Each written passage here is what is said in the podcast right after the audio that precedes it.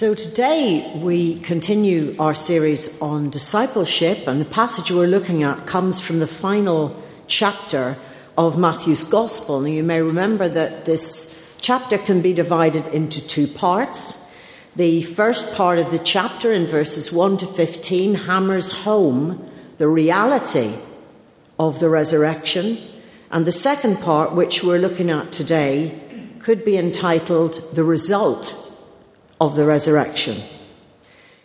You may recall that at the Last Supper, Jesus told his disciples to go to Galilee after his resurrection and that he would be waiting for them there.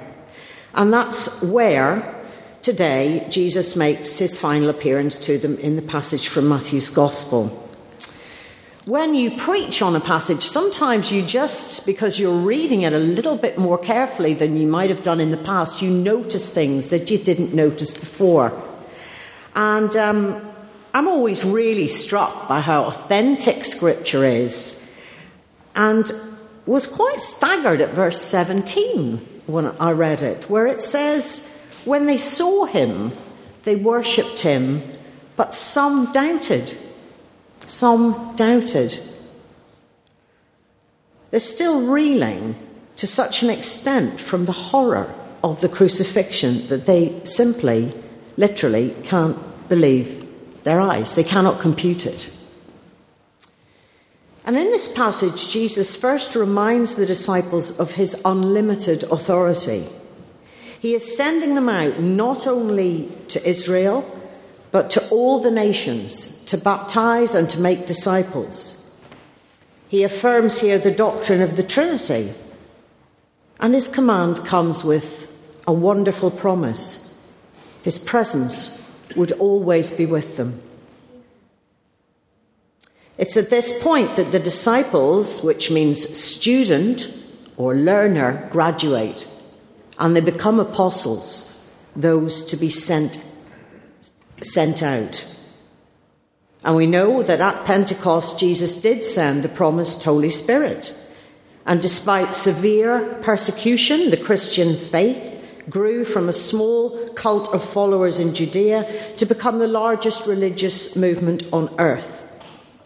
A bit of history for you. In 597, the first Christian missionaries were sent by Pope Gregory to the southern Anglo Saxons and King Ethelbert of Kent was converted through St. Augustine. And as they say, the rest is history. You and I can directly trace our presence here at St. Matthew's this morning to the Great Commission.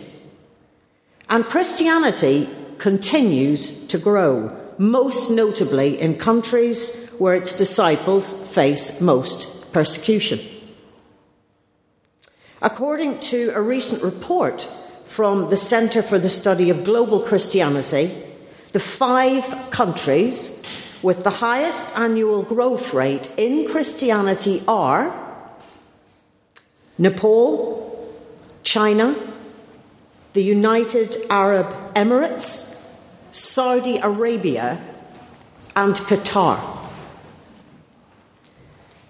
Now, this passage is most often preached on, isn't it, as a call to evangelize, and it is. It's the ultimate rebuttal of our right to a private faith. But today I want to focus on verse 19 Go therefore and make disciples. Go and make disciples. And I'd like to revisit the questions which Richard asked last week. What is a disciple? And how can you and I become better disciples? What is a disciple? Well, I'm going to start by turning to an interesting little episode in the second chapter of John's Gospel. You may remember that in this chapter, Jesus cleansed the temple courts. He drove out the money changers, and he's already on a collision course with the religious leaders. But then the chapter ends with a little codicil, which is often overlooked. Verses 23 and 24 say this Now, while he was in Jerusalem at the Passover festival, many people saw the signs he was performing and believed in his name. But Jesus would not entrust himself to them. Jesus would not entrust himself to them. There's a stark contrast between Jesus' response to this throng and his response to his first disciples in the previous chapter of John.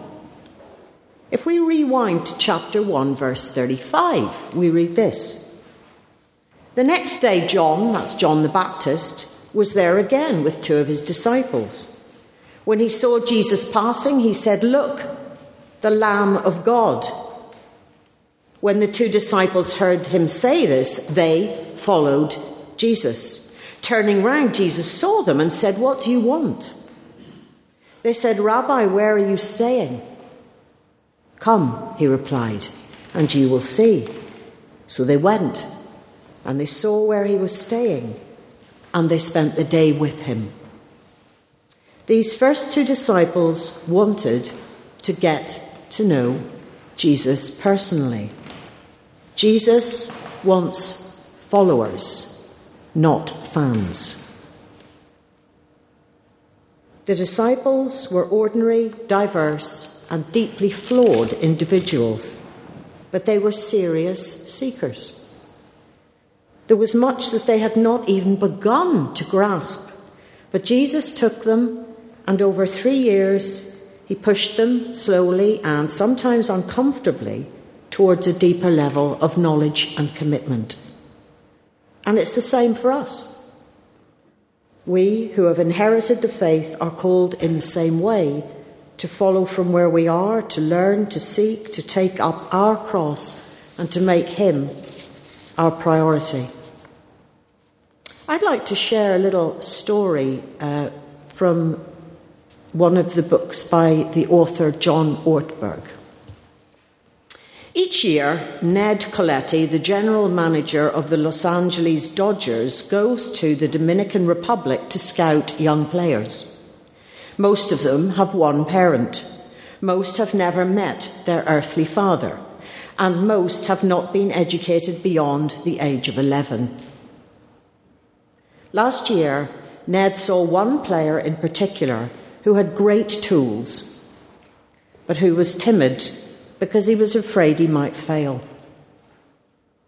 Ned pulled him aside and explained that failure is part of baseball. The great baseball heroes have failed. He also explained that God had blessed him with a special talent. This six foot two inch, 210 pound gifted athlete looked at Ned with tears in his eyes and would not let go when Ned shook his hand as he was ready to leave. Imagine, says Ortberg, that you're that kid in the Dominican Republic, that a talent scout has said, Follow me, and I'll make you a professional baseball player. Would you need a long time to make a decision? Likewise, Jesus came to fishermen and tax collectors who were hardly league material and said, I believe in you. What I know, I will teach you. What I do, you can do. And likewise, he invites you and me to play the real game. You are the salt of the earth. He can make your life a blessing. You may feel like you're not sure you believe enough in Jesus. That's okay, because He believes in you. The second question what helps us to become better disciples? I'm a bit reluctant to address this one. You know, it can sound somewhat cliched and oversimplistic to restate. Pray more. Read your Bible more. Pray more. Read your Bible more. So I would just like to share a bit of personal testimony. For years as a Christian, uh, this was a message which I heard in many and various forms in many sermons. And if I'm honest, I really didn't move forward very much. I barely digested the few verses of Scripture which I heard in church on a Sunday, and my prayer was often a rushed and transitory affair. I share with you that I am far from the finished article. Like those disciples who tramped around the Judean countryside with Jesus, I still struggle at times. I have doubts. I'm not as spiritually disciplined as I would like to be. I do not spend enough time in prayer, and sometimes I wonder what on earth I'm doing preaching to some people who are probably much further along in their walk with Christ than I am. And some years ago, I had a little mini epiphany and I realized, you know, that my default setting as a sinful human being, which we're told very clearly in Romans, is to seek pleasure rather than effort. The pleasure principle is a recognized term in psychoanalysis, which involves the instinctive seeking of pleasure and avoidance of pain. So I will naturally gravitate towards scrolling through social media or watching rubbish on the TV rather than put effort into studying Scripture. The pleasure principle. and I realised then that I needed some sort of framework, and I'm about to use a word deeply unpopular in our culture and even amongst some Christians I needed to engage in some sort of spiritual disciplines in the way that I engaged in physical discipline by going to the gym. And over 10 years ago, with some trepidation, I will add, I began doing Bible study fellowship, which was an intentional and quite demanding Bible study program with built in, here comes another unpopular word, homework. And another one, accountability. For me, though, it's been transformative, and it was one of the main drivers, in fact, to me embarking a few years ago on lay ministry training. Spending more time in the Word and in fellowship with others, meaningful fellowship with others, has in turn helped me to structure my prayer life. Personally, I find the Lectio 365 app a great help, as I think does Ian. It helps me to meditate on what Christ has done for me it brings home to me the beauty and the rich history of faith. I'm not prescribing any particular method here. We're all different. But in the words of the Nike slogan, just do it. And if I've learned one spiritual lesson on my journey over the last few years, it is the truth of James chapter 4, verse 8. James chapter 4, verse 8. Draw near to God, and he will draw near to you. That beautiful invitation in John 1 is extended to us again and again and again. Come and see. Let's commit to doing just one thing this week to accept that invitation. Amen.